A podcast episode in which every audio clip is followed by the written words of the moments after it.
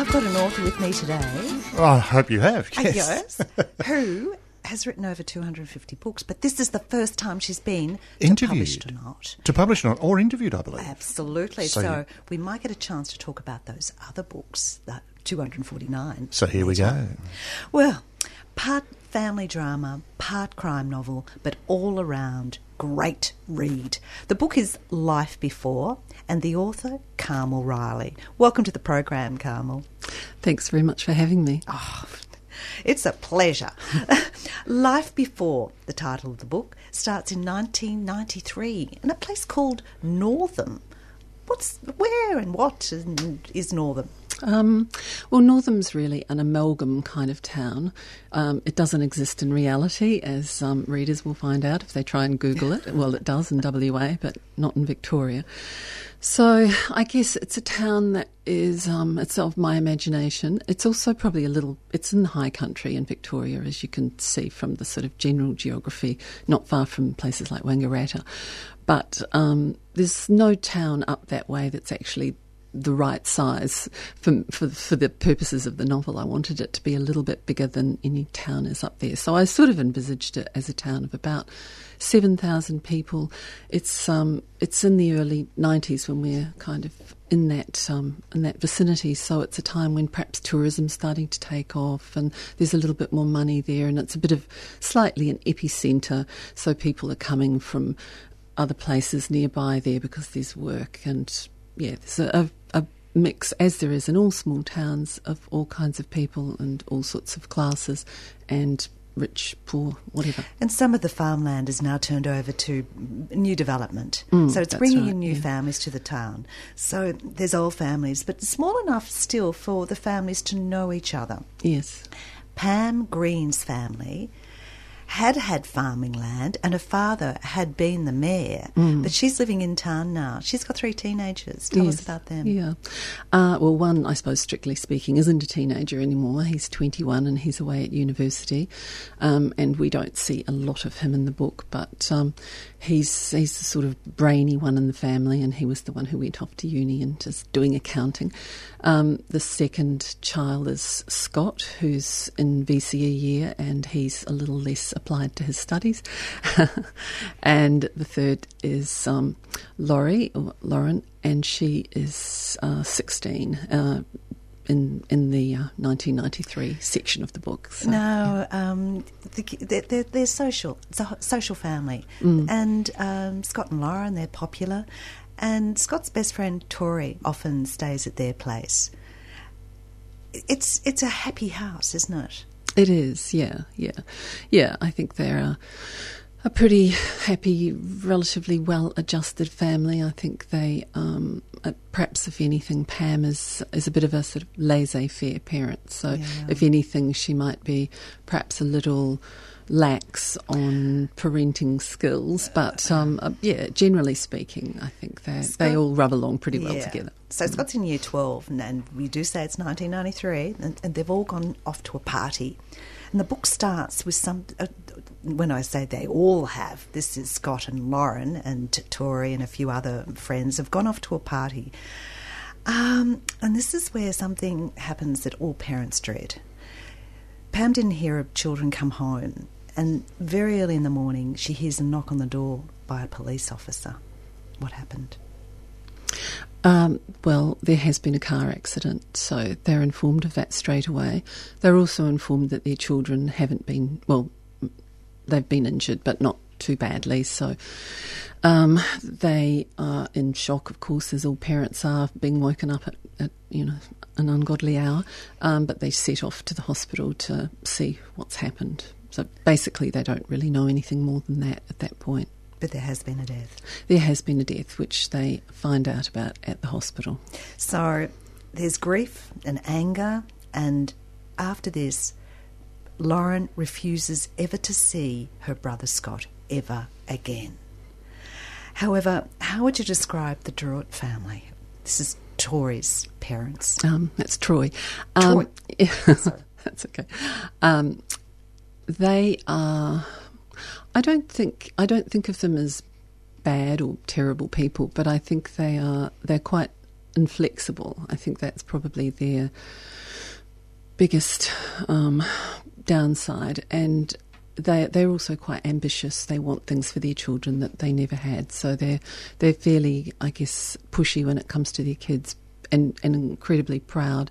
They also have a lot of rules about way, the way things should be done, um, and yeah, I think it, it's really just their inflexibility about what what can happen in their lives and in their children li- mm. children's lives that, that drives them in certain ways to, to act. Well, Pam's yeah, Pam's uh, goes over to, with sympathy, and she really just comes back feeling like an incompetent parent, and is told to carry the sins of the mother. Oh, now uh, Pam has just started, of all things, yoga, which she's enjoying for the peace that it gives her, but not this session. And this was very well written. What what happened?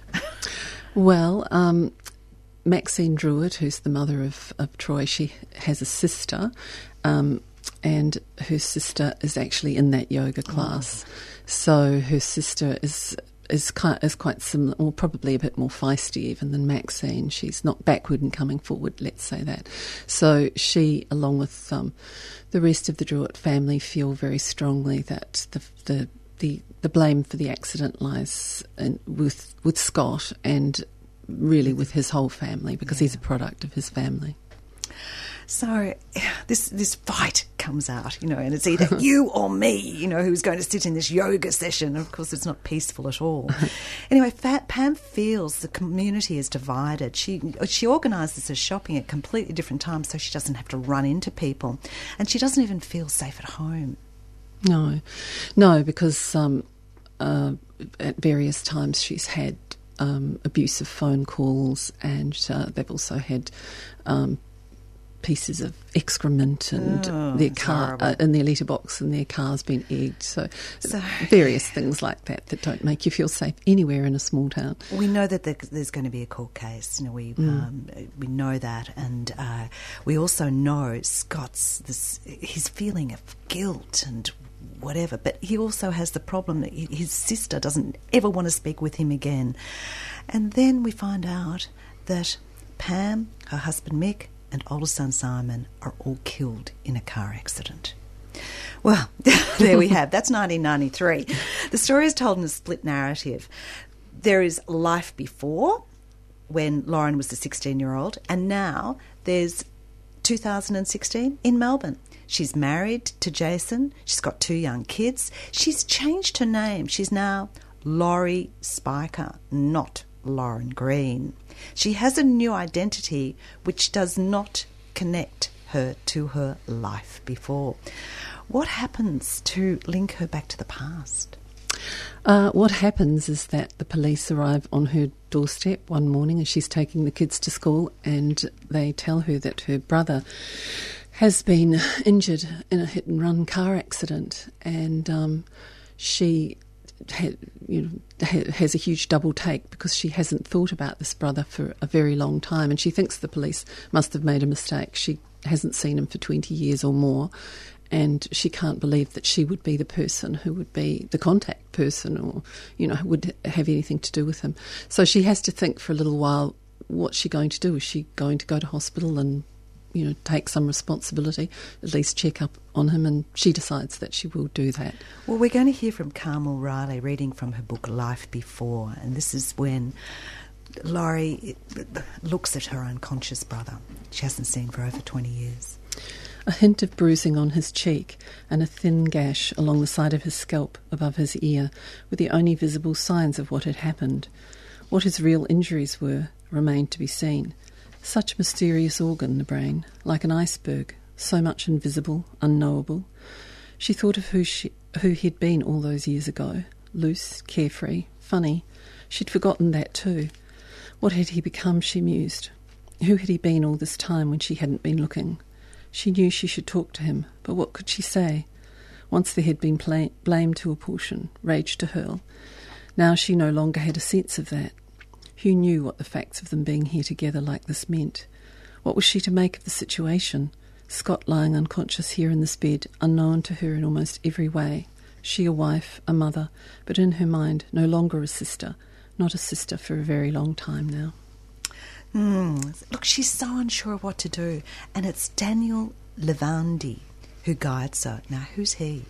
Um, he is um, the the policeman who's in charge of um, the case at the moment. Uh, well, her brother's case because it's a hit and run, Hit and and run. Um, and uh, yeah, So she takes this um, sergeant detective takes Laurie into her brother's apartment, and she sort of starts to learn about him, and from the books on the bookshelf, and also from the returned note that she had sent him back years ago.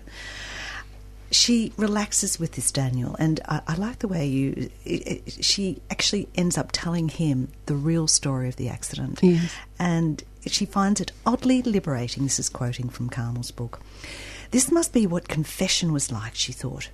What it did for you, cleansing your soul. um, look, you're very sympathetic to the role of police, you know, their workload, the necessity to document everything, and especially the PTSD they may suffer. We also have Des at the very front of the book who talks openly about his PSD and how horrible it is to see young people die, mm. a waste of life. Well, while Laurie is in Melbourne, she revi- revisits some of the haunts she used to go to when she first came there as a 17 year old. Now, she expected to find this happy, chatty time talking about the past with one of the old boyfriends, Chris. But that's not how it turns out, is it? no, no, not at all. No, no, I think um, probably because. Um, it's been a while, and they get talking about the past. That, that some of the, the things I guess that you would experience day to day and you don't think about, but when you actually talk about the past and you look at it in a different perspective, a different set of issues can come up. So, yeah, mm. she's really confronted, I think, by. And, and perhaps she doesn't also remember a lot of that period, or perhaps a lot of many periods in the book. It's hard to tell, um, but yeah, she's she's confronted with a different version of herself, a much more fragile one. She thought she was fearless or numbness in those early years, but what he saw her as it was wild or unstable. And this is also something she gets from her husband. You know, her husband has always called her self-contained or self-reliant. And then my own international women woman of mystery. You know, 'cause- so even he doesn't really get down to the depths of her. Mm. Laurie had designed Chris's tattoo.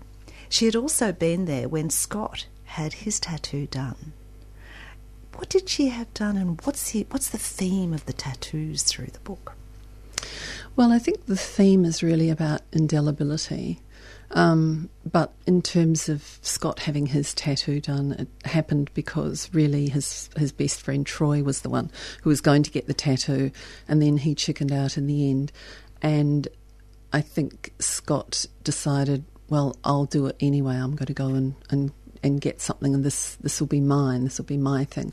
But the other part to that was that um, it was a, a, a bird with a scroll in its beak, and the scroll was supposed to have something, some kind of words of wisdom in it, and um, he never decided on those words.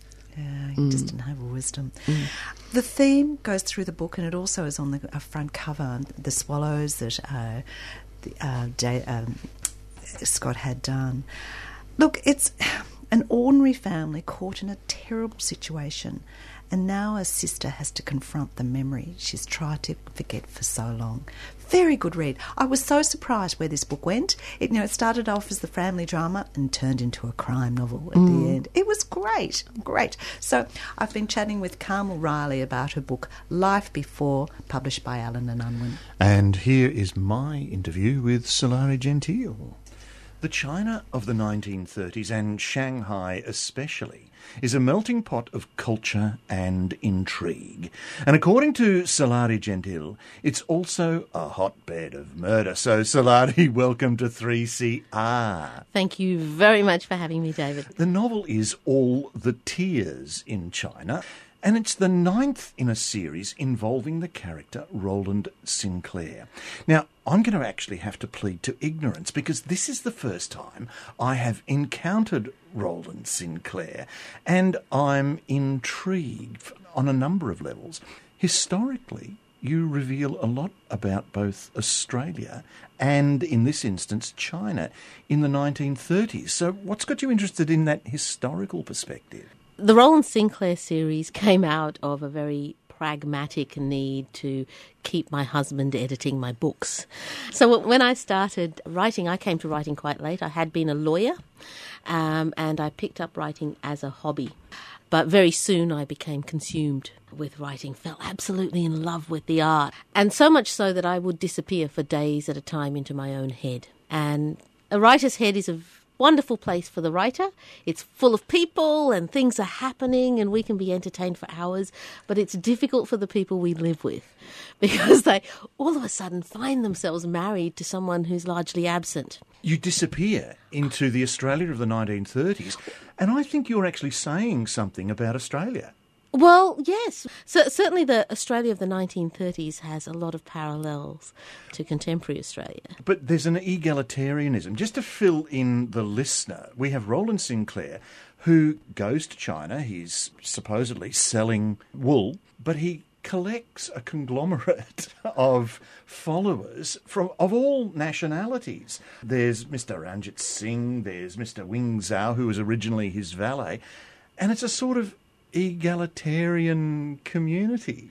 Well, certainly, uh, Rowland is an unusual man, but he, he wasn't an unheard of character from the 1930s where artistic communes and artistic people were, were forging a new way of living and relating to each other. Because he's associated with Milton, the poet, and Edna, who's a, shall we say, free spirit as a sculptor. She is, and she's also his muse and Clyde Watson Jones, who is a, a fellow artist but specialises in landscapes. Rowland is a portrait artist. So, whilst he was born of the establishment and is uh, heir to vast wealth, he, he chooses his friends from amongst the left wing artistic communities. And that left wing is coming in because you have the sort of communism era that sort of came through. Exactly. But you've got then all these other historical layers permeating, and especially when we go to Shanghai. Because who do we find in Shanghai? Oh, a number of people in, in Shanghai. So Rowland turns his eyes east for the first time in the series, and he, he goes to Shanghai, which in a lot of ways wasn't actually a Chinese city. It was a treaty port, and it was a very cosmopolitan city and had influences from all the holders. But there are people from all around the world, and one of the first ones we meet is Alexandra Romanova, yes. who could well be connected to the Russian royal family. Indeed. Well, in the in the 20s and 30s, there were a number of people who stood up and said, "I am Anastasia," and I did want to evoke that at a time when it could have been the case. But also, then you had a lot of refugees from Russia Indeed. because of the communist uprising. The White Russians, as they were called, as opposed to, and that's not the colour of their skin; that's the the colour of their politics. we come across a Jewish doctor, for example. So in 1935, the first Jewish refugees were making their way to Shanghai as well. And at a time when the rest of the world was turning refugees away, and does that sound familiar? Um, Shanghai was a treaty port that was open. So a lot of people escaped to Shanghai. And, and certainly I have met members of refugee communities who are now elderly, who have lived in Australia for many years, who came to Australia through Shanghai. Uh, because Australia wouldn't accept them in the first instance, and it speaks to the significance then of Shanghai, of China, in that role of the politics that were going on at the time. And just before we move into the plot, there's also each chapter is prefaced by an article from the news of the day. So here's one Don't go to Shanghai. The Prime Minister, Mr. J.A. Lyons, stated yesterday that the British minister in China had reported that unemployment amongst British subjects in Shanghai was so serious that persons who were known to contemplate proceeding there should be warned not to do so. He understood that Australian stowaways had been arriving at Shanghai. Newcastle Morning Herald and Miners Advocate, 3rd of January 1934. These are actual primary sources. They are. And look, it's become one of the joys of the end of a manuscript that I go through and try and find an appropriate extract for each chapter. So those are hunted down after the manuscript is written. But they serve to sort of hint at, At what the the, subject matter might Exactly, exactly. be, or the theme. and it just contextualizes the story and lets you know what, the kind of kind of articles that Rowland would have been reading in the newspaper over his morning coffee. But also, then the issues that uh, Rowland comes Across. are actually happening, or did Exactly. actually happen. Well, part of the reason that we started with this is when the first book was sent to Pantera, who are my publishers. One of the comments that came back, you know, we love the story, etc., etc., but we think you've gone a bit too far in certain chapters. It's just implausible. And the chapters they pointed out were actually historical fact. And it's one of those things where history is more bizarre than our life could ever be. Could we be referring to current day politics, perhaps? Indeed. I mean, if you had told yourself 20 years ago or 10 years ago of what's happening today, would yourself have believed you? and it's it's one of those things. Real life can take turns that people don't really expect, and and, and you know, in hindsight, we tend not to believe. We hmm. think that it didn't happen, and so those articles were put in to remind readers that I'm not making everything up. now, just to sort of contextualise it even further and to overcome my own ignorance, these nine books are a continuous historical account? Yes. Well, they're not. They're, they're novels. They're Yes. novels. I'm a novelist, uh, but they're woven into history. Because the opening is with Menzies and such like, and, and so I'm assuming Yes. that the previous novel dealt with that issue and the Egon Kisch, certainly. The, so the the first book started in 1932 with the opening of the Sydney Harbour Bridge. And the political turmoil that was in Australia at the time, with the with the New Guard and De Groot slashing the ribbon, all of that. And this is what makes these novels so fascinating because you can actually learn so much about Australian history. A history that we don't really get in the schools. No, the 1930s has been particularly ignored and underwritten because it's bookended by the very glamorous 20s and World War II. And so it was easy to skip. It was the Depression era. It was very dowdy. The clothes weren't as good or whatever. And it has been underwritten.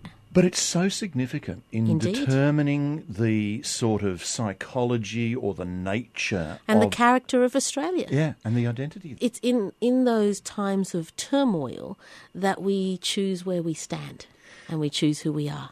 Now, the character of Rowland, he's very mannered and British, so it's not the sort of ochre Australian. Rowland had had enough. He pulled Middleton away from Edna. For God's sake, man, you're making a bloody fool of yourself. It's, it's, it's very the style of the way you've written. He he is a man of the 30s, and Yeah. he's typical of a man of his era who was born to wealth and privilege, and they were quite British. I, I remember reading, uh, listening to archive footage of someone who was a shop steward, so uh, a very left-wing working man, and he sounded very British to me. So the establishment sounded even more refined and even more British. Certainly, uh, if you listen to the footage of Isaacs, the the Governor General. Sir Isaac Isaacs. His accent is so rarefied, he's almost hard to understand. Um, so Australians did sound more British back then, but men of the establishment sounded particularly British. Now, we better get on to the plot. We've been filling in all the background. Murder, most foul. we have Alexandra Romanova, who is found dead in Rowland's suite. So, s- uh, throat slashed, blood, Blood. and Rowland's implicated. Indeed, because it's his suite.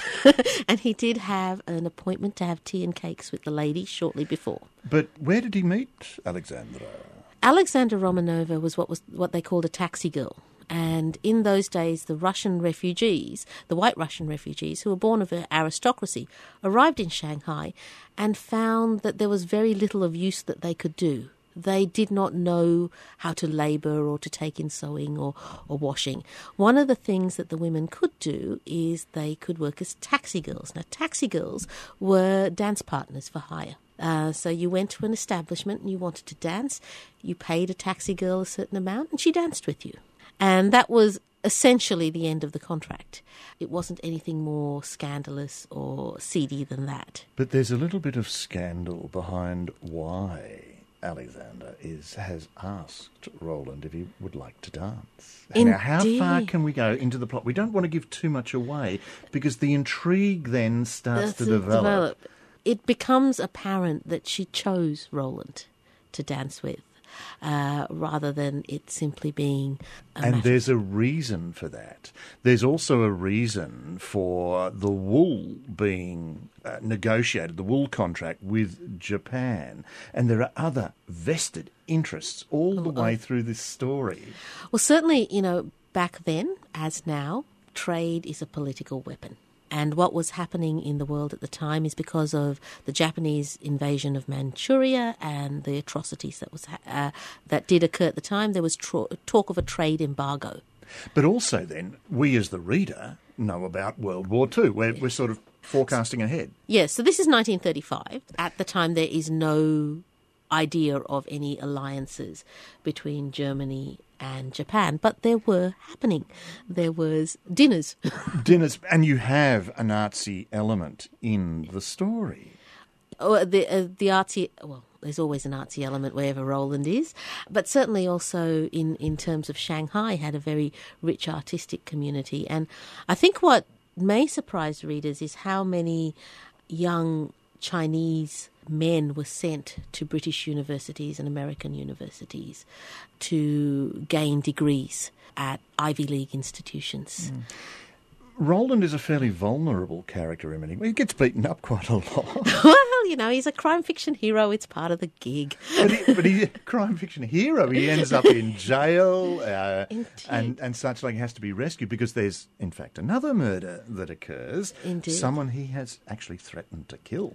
Indeed. Well, he is a man who is somewhat impetuous and sometimes gets caught in his own gallantry. And he threatens a gentleman who has been pursuing Edna Higgins, who is the love of his life, and making unwanted overtures. And in a typically Rowland gallant but probably over impulsive way, he threatens to kill him in front of witnesses. Uh, interestingly enough, he turns up dead. Which is unfortunate, isn't it? Bad timing. Just- But we can't give too much away. But the layering of intrigue is fascinating, and who can we trust? Who can we, mm. who do we suspect? So it fits that sort of genre mm. and such like.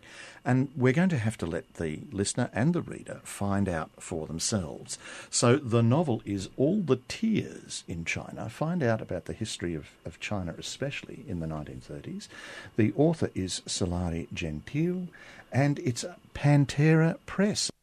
Well, there we go, There we Jan. go. That was my interview. When I was talking with Carmel Reilly about her book Life Before, I talked about the 249 books that she's written. Of course, they were readers and um, English texts and everything. For students to get them, prompt them reading, encourage the reading and such like. Yeah. Yeah. Takes it's quite a craft, quite an art to be Well, able to I do know- that. I know you've been doing it. I've but for done the upper end creating of education. creating sphere. resources for education. You've been listening to a 3CR podcast produced in the studios of independent community radio station 3CR in Melbourne, Australia.